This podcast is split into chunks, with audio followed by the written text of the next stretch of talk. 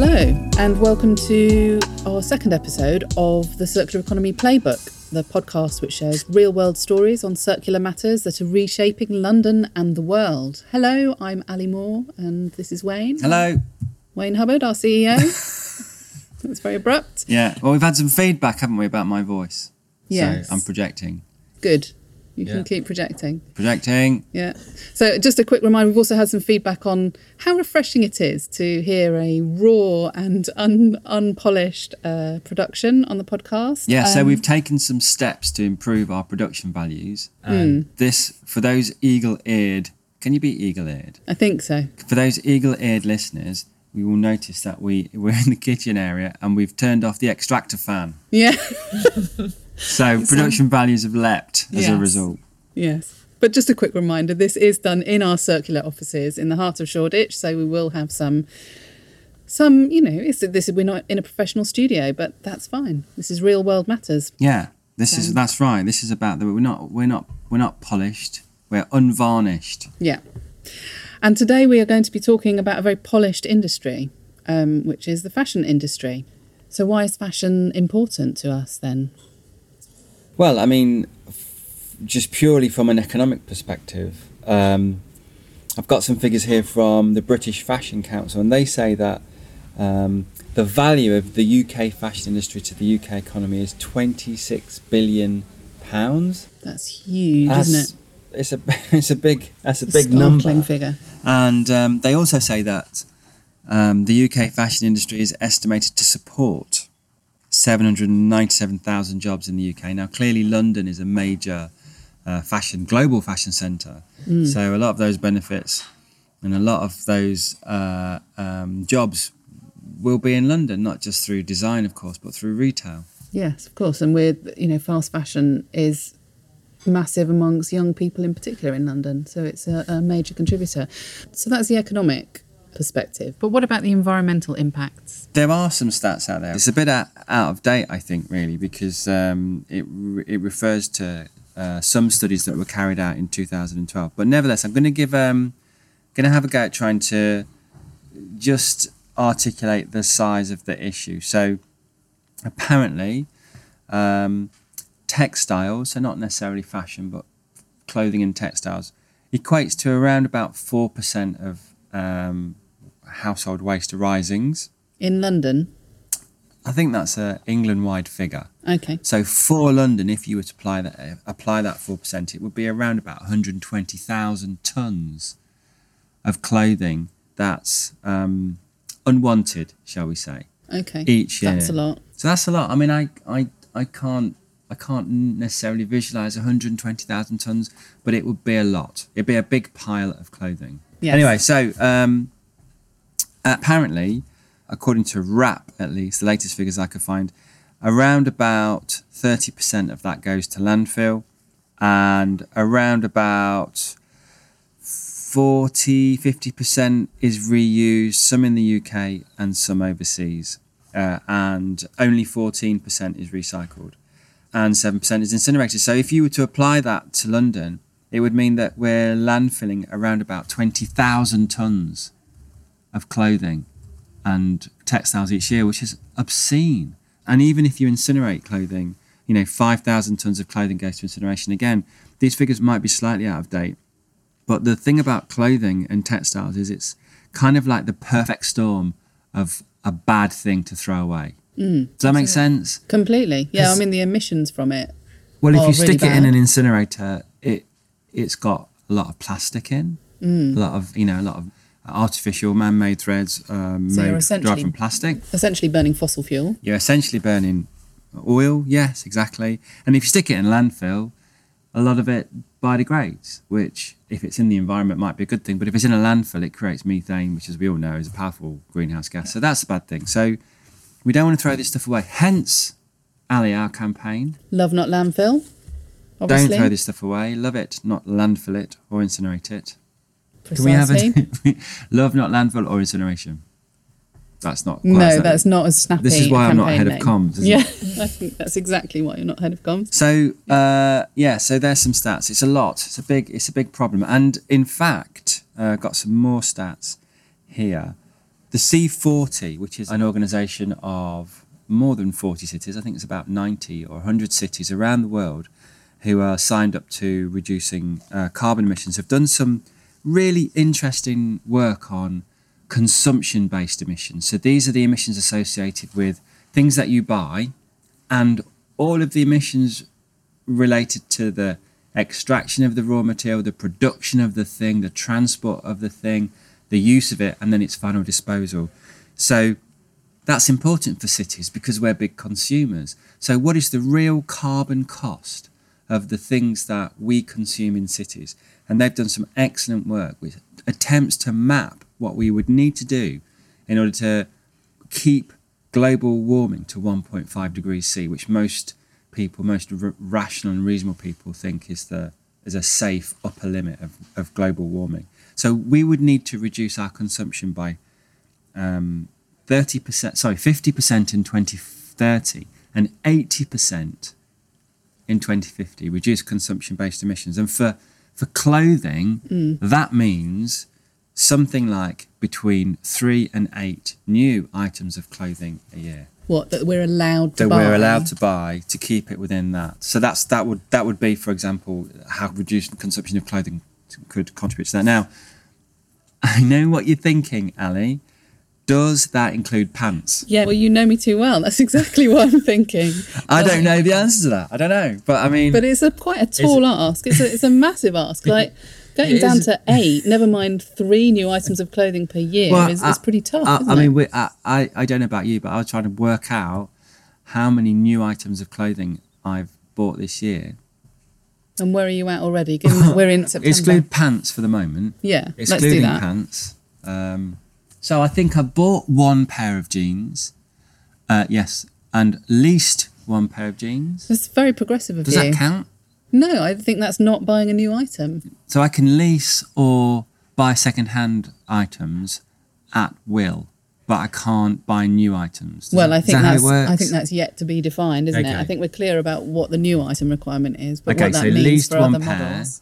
Bought a pair of new jeans, bought a pair of trainers made from ocean plastic.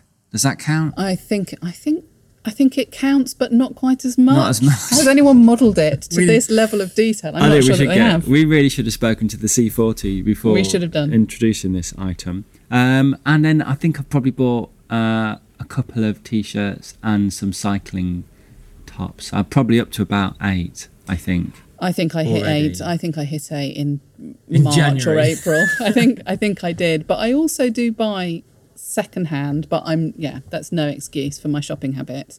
Just to set this in context, so some figures around consumption. Clothing production and sales have apparently doubled in the last 15 years. So we are fighting against the tide here.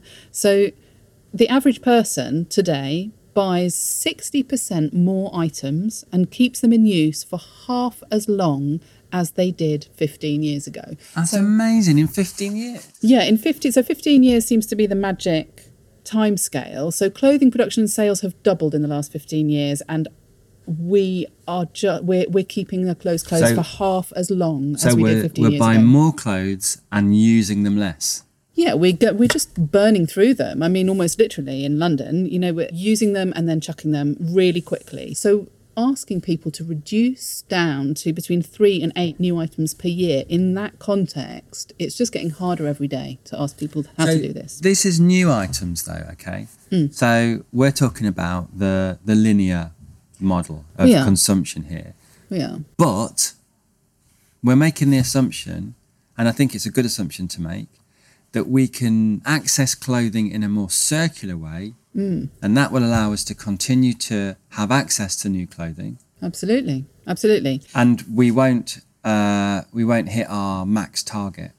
So we're going to talk, aren't we, about some of those new circular models that the fashion industry is starting to deploy, and that as consumers or, let's say, service users, we can access without tipping the scales of the of our consumption into the red.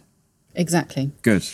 But before we move on to those new circular business models in the fashion world, a quick thing from... So in the last episode, we heard from Ifaz Ahmed, who is a garment manufacturer in Bangladesh, about some of the approaches that they're taking on a local level to circular economy.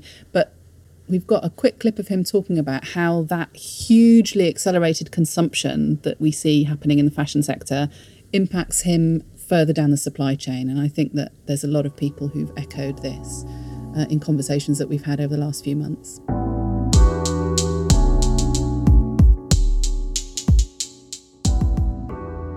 You see now instant gratification is becoming a norm. People want things quickly. People want things, at their fingertip, from the click of a button on their phone. So I think that has kind of driven the industry to look for faster products, and also because consumers they're not looking for durable goods, so they're looking for something that's fashionable and not necessarily the best quality.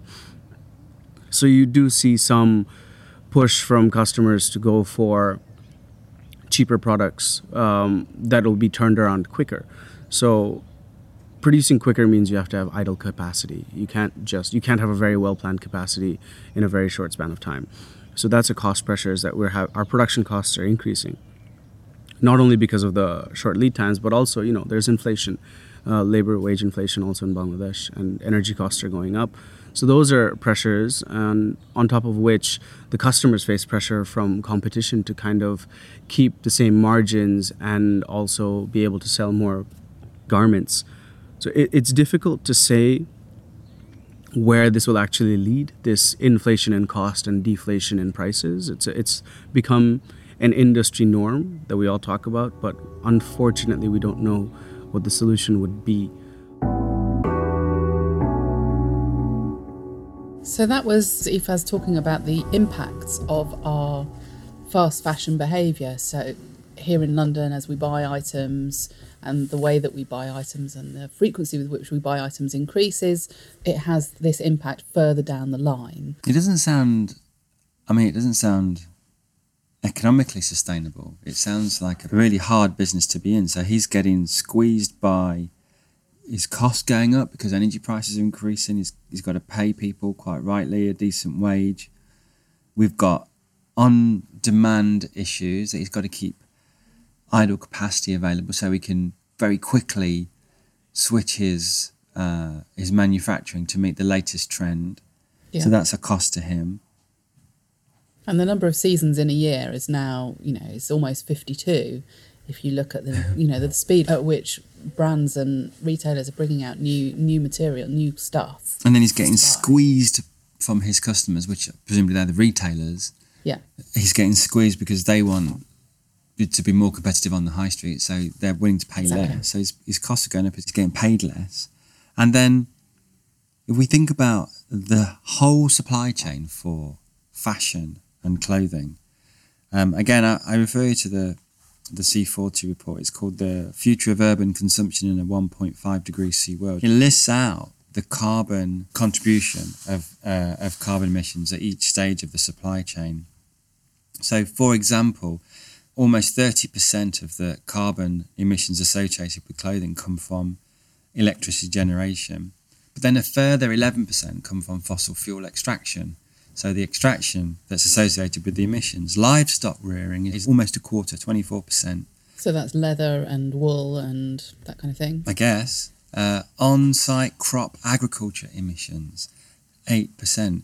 And then transport is 6%. So we've got all of these emissions that, I guess, as a consumer, we just don't necessarily think about. They're not at the front of our minds when we're buying clothes. And yet, there's a whole raft of CO2 emissions associated with that one purchase. And you can start to see why reducing the number of new clothes that you buy has more than just the impact of its recycling or its disposal. It has this wake, this CO2 wake that it leaves of emissions that contribute to global warming. Yes, you can't just keep on buying new stuff and then saying it's all right because I give it to charity after 2 weeks when I've had enough of it. That seems clear. So what can we do about this then? What does the circular economy have to offer in this context to help us deal with that? What are our models? Because we've talked in the last episode about the sort of classic overarching circular economy business models, and the way that they apply themselves in the fashion sector are very specific. Well, I think you had a conversation with our local in-house specialist. I did. I had a good long conversation with Andrea Crump, who is our sustainable fashion guru in-house in terms of circular economy business models in that sector. And we started by talking a bit about longevity, which is basically clothes, making clothes to last, classic clothes which have good durability, and repair, which is associated with that as well.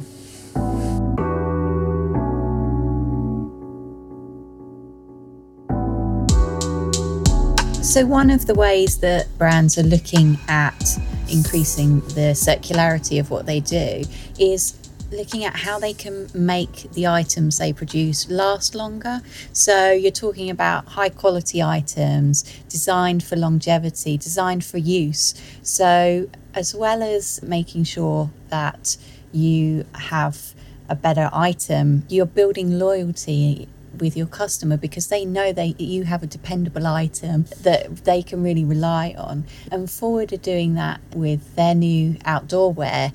They've got some really interesting designs that they're using that at the end of the day, they make sure that what they consider from the design stage is how they can be repaired so that the item can last as long as possible. So I'm glad you mentioned Forward because I managed to catch up with Sarah Asmop, who's the Quality and Sustainability Manager from Full Stack Supply Company, who recently launched Forward, which is their new outerwear brand.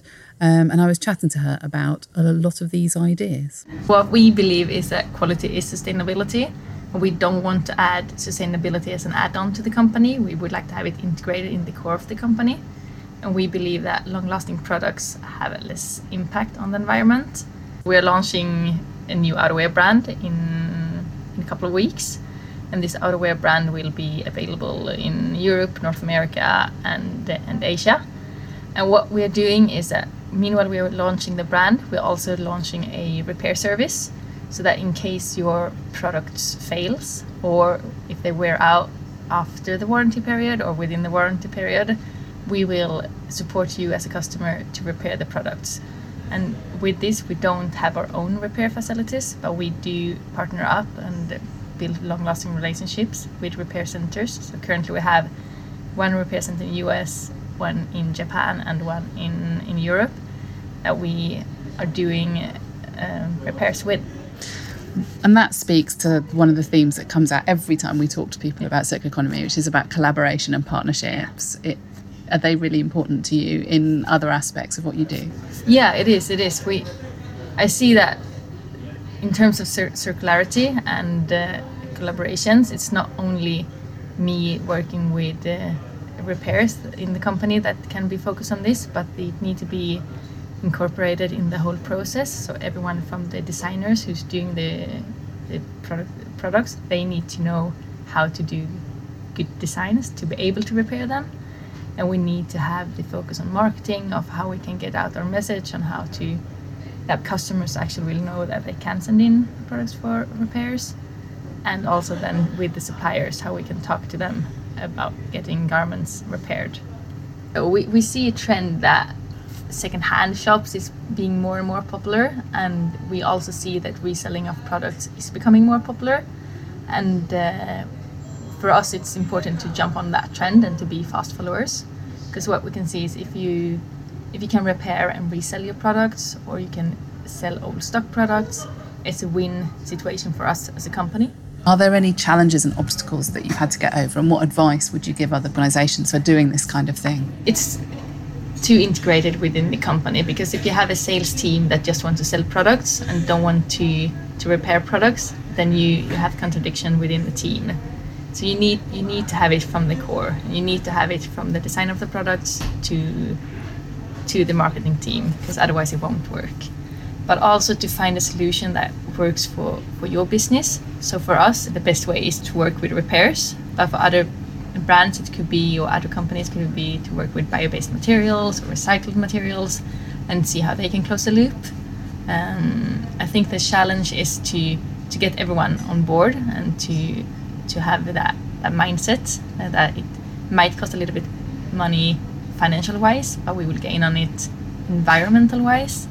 And if you gain it on a environmental wise, you will probably gain customers as well, or the customers that you like to have. And I think that's also very important, but to get everyone convinced that that is the case. So it strikes me the outdoor wear business is probably really well suited to the whole longevity and repair model, because people don't necessarily wear those items every day. They wear them, you know, if there's skiing gear, for instance, you wear it like once, maybe twice a year if you're a keen skier, never if you're me, of course. But then and you need it to be durable, and people don't necessarily want to change it constantly. But in the faster fashion you go, the less likely it seems to me that model's going to work. So there must be some other models that we think are better for that. So. Yeah, that's the thing. The good thing about looking at circular business models is that there are a range of models that suit different types of businesses. It's not a one-size-fits-all. Yeah. So you have to look at financially what's going to work for your business.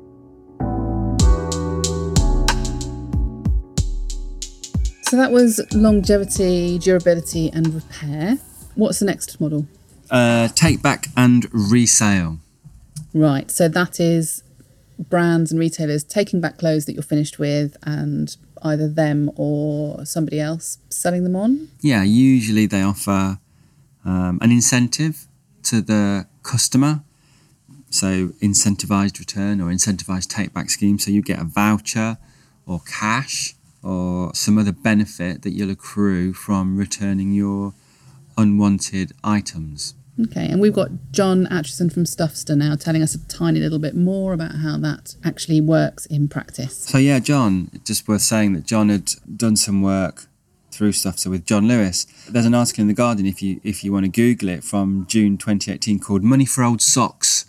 So, but it again explains the model, but we've got John here talking about it when we talked to him early this year.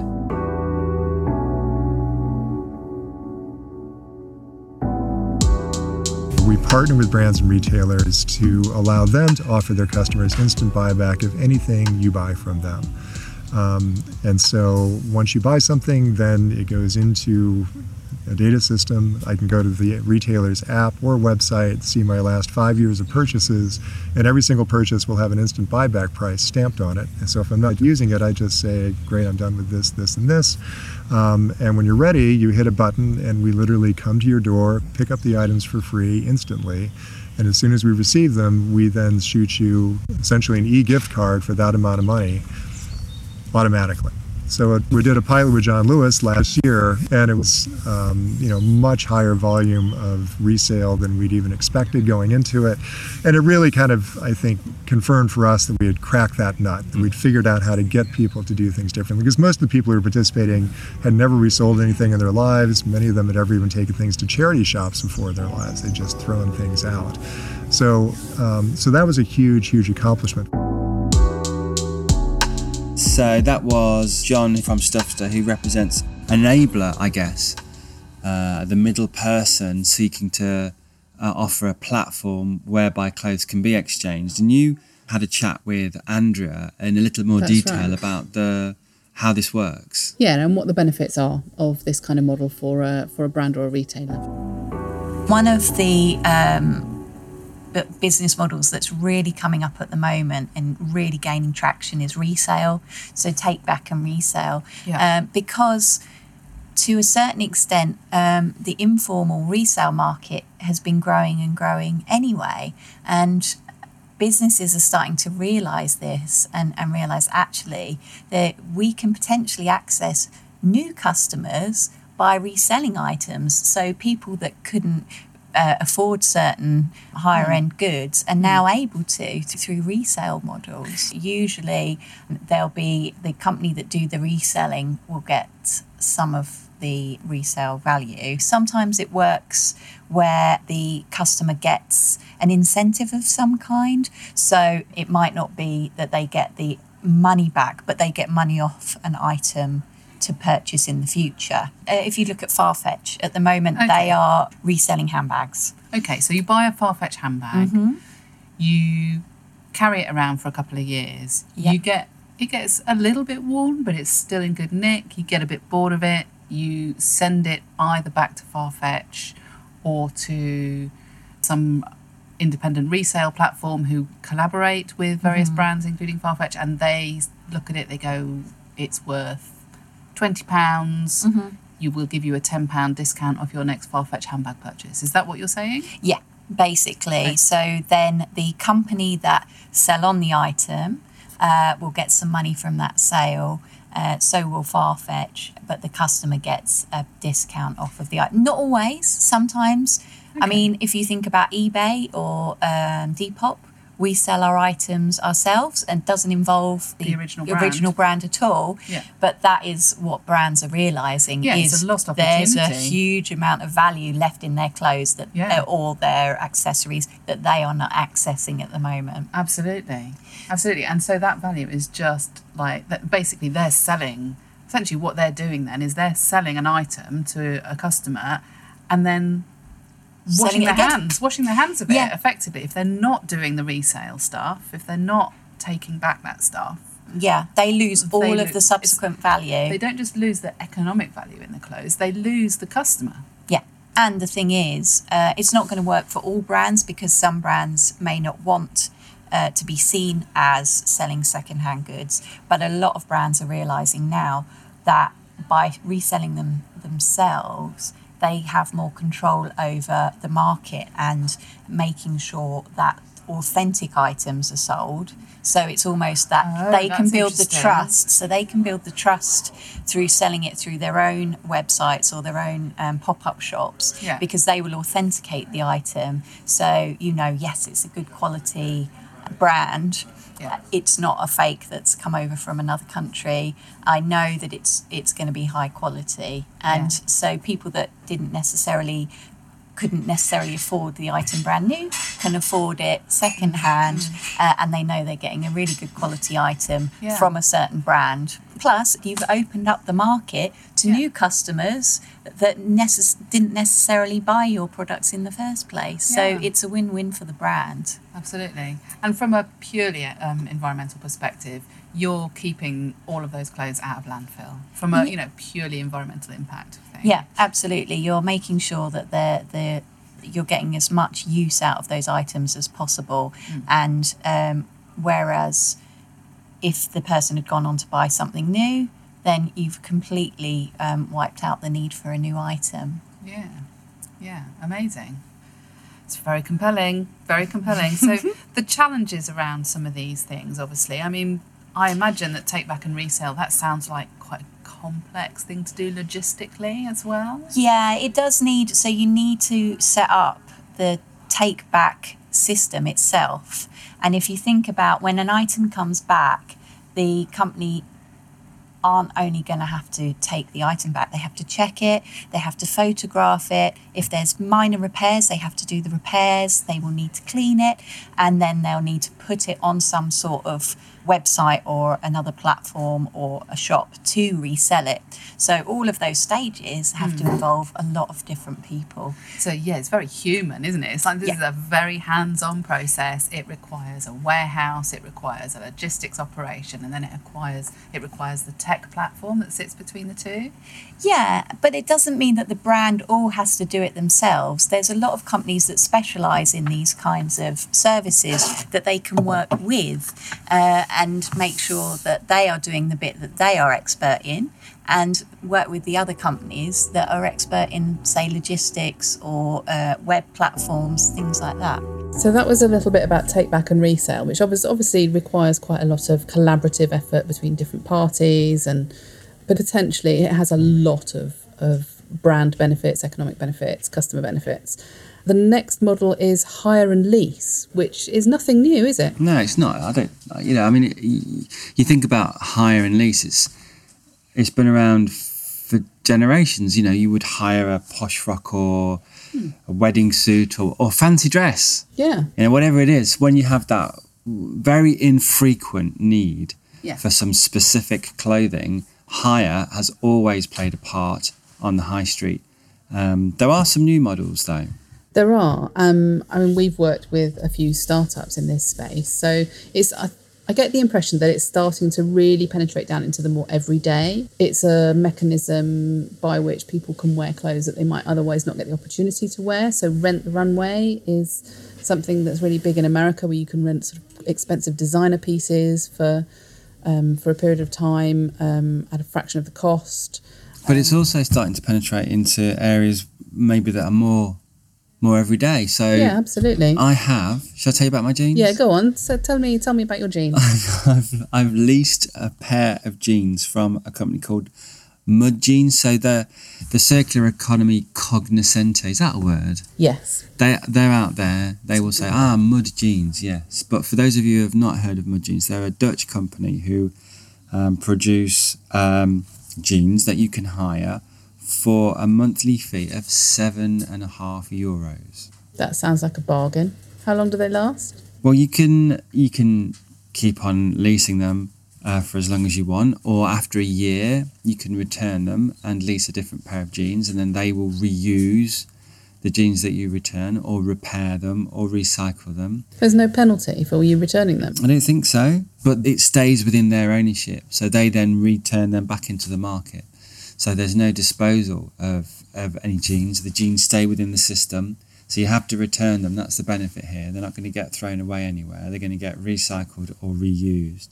Plus, they offer a free repair service. So there are aspects of different models that they're incorporating into this model. And in and of themselves, jeans are quite durable items, so it's not like they're ephemeral items. So it kind of works quite well. So I'm trying it out. I'm quite happy with that. Good. You know, €7.50. I mean, in today's exchange rate, it's yeah, it's quite expensive. Well, it's still as not we record this, yeah, it's pretty expensive. But you get the idea. Yeah. Now, so you and Andrea talked about some of these kind of examples in more detail. We did, and let's have a listen to what Andrea had to say about it.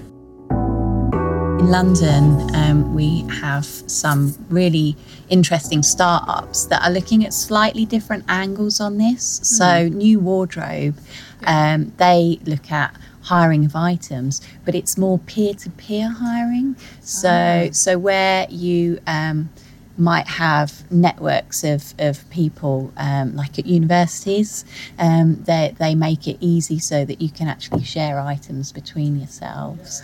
Would that not... So just playing devil's advocate there, I think of hire as being something that you would do from a company that's got a load of stuff, and then you send it back to that company and they dry clean it and they prepare it for the next time it gets hired out. Yeah. That peer-to-peer thing strikes me as having all sorts of difficulties relating to it, not least of which, potentially, so say you did it on a university campus. Mm-hmm. If I were on that university campus, I might be tempted to think, I could do this without paying any money. I could just hang out with my mates and we could just swap things. Which is informally what's happening anyway. And I think it's more building on that. So where you've gone through your mates and there's something that you want but you can't find, then there's something to fill that gap now. Okay. And say, actually, there's someone nearby that has a really nice dress that you want to wear, but you don't know them personally. So through this app, you can access more people than you would be able to just based on who you know. It feels like it relies on a certain scale. It does. You're going to run out of clothes quite quickly unless it's really big. Yeah, that's why it needs networks, existing networks, like if you're near a university or something like that. Whereas if you're going through an organisation, a big company, they already have access to huge amounts of stock that they can let you hire and then send back, and they will wash it ready for the next person. And it does strike me as something that would work quite well at the higher end of the market as well. This is not something for sort of cheap, fast fashion. No, so because you're relying on the number of times that you can send the item out to hire, it has to be able to cover the cost of the item, the cost of all the logistics and the cleaning. So you need an item that is going to last maybe a little bit longer than a fast fashion item, and also something that is going to last maybe more than one season. because unless you're sending it out day after day after day, then you're not going to get enough wear out of it to recover the costs. It works well on more classic items, occasion wear, higher end as well. But that doesn't mean that you're not seeing emerging models for more high street brands on hire coming through as well. And some accessories. I think accessories are probably pretty good for that as well. The handbag idea. Handbags, shoes. Yeah. There's a lot of those. A lot of different companies that are doing that now. Yeah. So that was hire and lease and renting clothes. One that's really closely related, and in fact we've had a conversation, haven't we, Wayne, about what is the difference between renting the hire and lease models and this model, which is subscription. Yeah, I think there is a difference. I suppose it's quite subtle, but the subscription models, it seems to me, they provide you with the service of clothing, if I could put it that way. Mm. And the best example of this is when it's providing a service to children's clothing. Mm. So obviously, any parent will know that children grow really quickly when they're very young and continue to do so. And therefore, you'll often find as a parent that you've got clothes that your young child has only worn once or twice before you no longer need them. So this is a great market for subscription clothing, for clothing as a service. So there's a company who we know called Bundlee, and they provide children's clothes. And as the child grows, you send the old clothes back and they provide you with some new clothes or clothes that have been used previously and within their system and are appropriately ready for reuse as your child grows the next size up. It's a great system. A monthly bundle through the post. Let's have a listen to an interview that I did with Eve from Bundlee. I'm Eve Keke and I'm the founder of Bundlee, and Bundlee is the UK's first baby clothing rental subscription. Parents subscribe to rent baby clothes and they join up to our monthly subscription, and this basically gives them access to clothing rentals whenever they need them. So they rent a bundle of baby clothes to fit the child's size and the season, and then a few months later down the line, once the clothes are outgrown, they simply return them to Bundlee to get the next size up. We've been in soft launch for a year, so we've trialled the service with parents across the UK and got a lot of feedback. Everyone's been so helpful in helping us just improve Bundlee and make it the best it can be. And now we're preparing to relaunch. When people have a baby, they start thinking a bit more about the future of the world that their child's going to grow into, and at the moment it's a pretty scary prospect. So they want to make sustainable switches where they can, but at the same time they do have this new baby who's probably taking up quite a lot of their time, and they don't want the sustainable switches they make to be hard or time consuming or really expensive. So that's why with Bundlee we really focused on making something that was super convenient for parents and really easy and just added to their lives as well as being sustainable. So we were talking about what the difference is between a rental service. This might be one for the circular economy geeks out there. But what's the difference between a rental service and a subscription service? And you interestingly call yours a rental subscription service, which feels like a hybrid. Yeah, so I guess the way I describe it, I always say we're a baby clothing rental subscription. And the rental side of things is, I guess, the more circular aspect. So it's the fact that the clothes are going to someone to rent, and once they're outgrown they return to us and then we send them on to the next renting person. And then the subscription side is more the way our pricing model works. So it's the fact that they pay monthly for this rental service. So that was Eve Keke from Bundlee. She's the founder of that really fantastic company. I think she's got her pitch absolutely perfect, if I'm honest. That whole idea that there are new parents out there who really want to do the right thing environmentally, but want a really simple solution. And I think that she's developed a perfect answer for that. Yeah. And the whole children's sort of products for kids, so services instead of things, that's a great area to exploit. So that could apply to bikes, that could apply to clothing, it could apply to anything that needs to get bigger with your child. Absolutely. So it's a great area to go for. It is, it's fantastic. And I think actually you can pre-subscribe for the Bundlee service on their website already. So have a look for Bundlee, bundle with an extra E on the end. So we've covered quite a lot so far. We've covered longevity and repair as a way of, you know, reducing consumption, making clothes last longer. We've covered take back and resale propositions. We've covered hire and lease. We've covered subscription. What haven't we covered?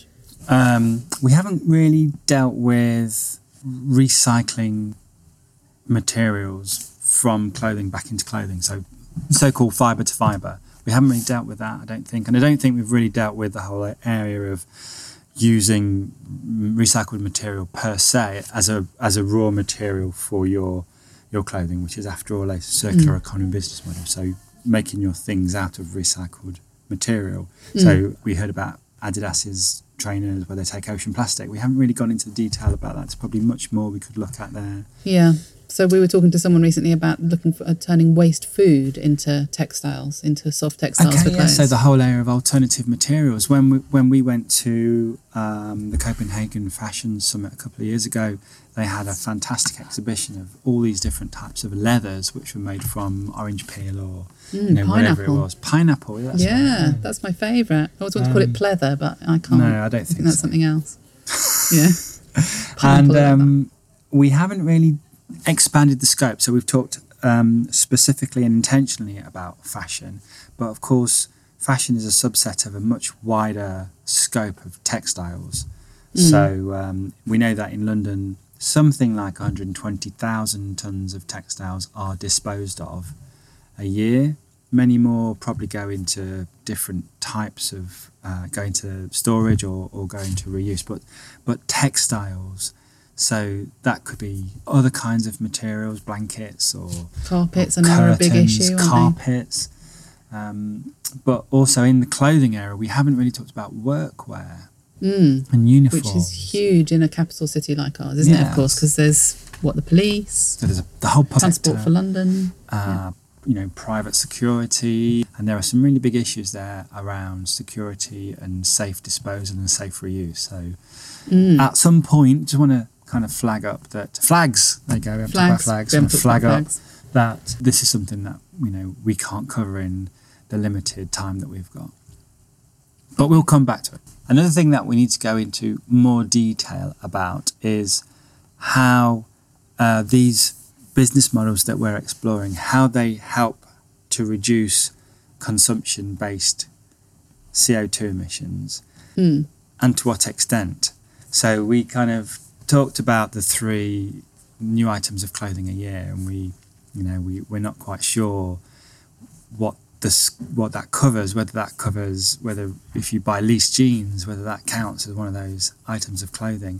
And we need to kind of just delve down into how the circular economy in general can help to reduce consumption-based emissions, to what extent, and how much it can ever be a replacement, if you like, for just not buying things. Is that a piece of data work that needs doing, probably? I think I'm flagging up a future episode around this whole topic of consumption-based emissions, which I get a sense is going to be a bigger part of what we do, especially as cities. The cities are being the consumers of goods and services. What role do we have to play in reducing the amount of stuff that we buy, and how much does the circular economy mitigate the sheer wastefulness that Northern Hemisphere cities kind of have the potential to produce? Yeah.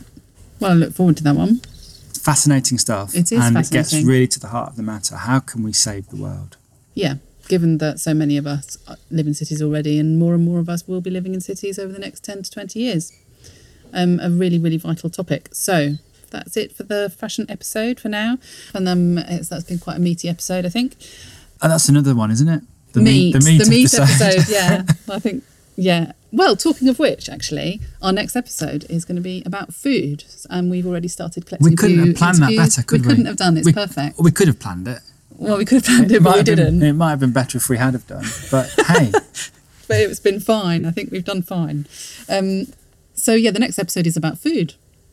Perfect. And we've started collecting interviews already, but if you have something interesting to say about food in the circular economy, circular systems for food in cities, or food recycling, or redistribution, or any of those things, or making amazing stuff out of food, then please do get in touch. Hopefully that will be in the next 6 weeks. We'll get that one out. You can find us on our website, which is www.elwarb.gov.uk, and have a look for us on social media. We are at Elwarb on Twitter and the London Waste and Recycling Board on LinkedIn, and we will be sharing more content through both those platforms and on our website over the coming months. So go and find us, give us a like, give us a listen, and subscribe to the podcast if you've enjoyed it. Thanks, and speak to you next time.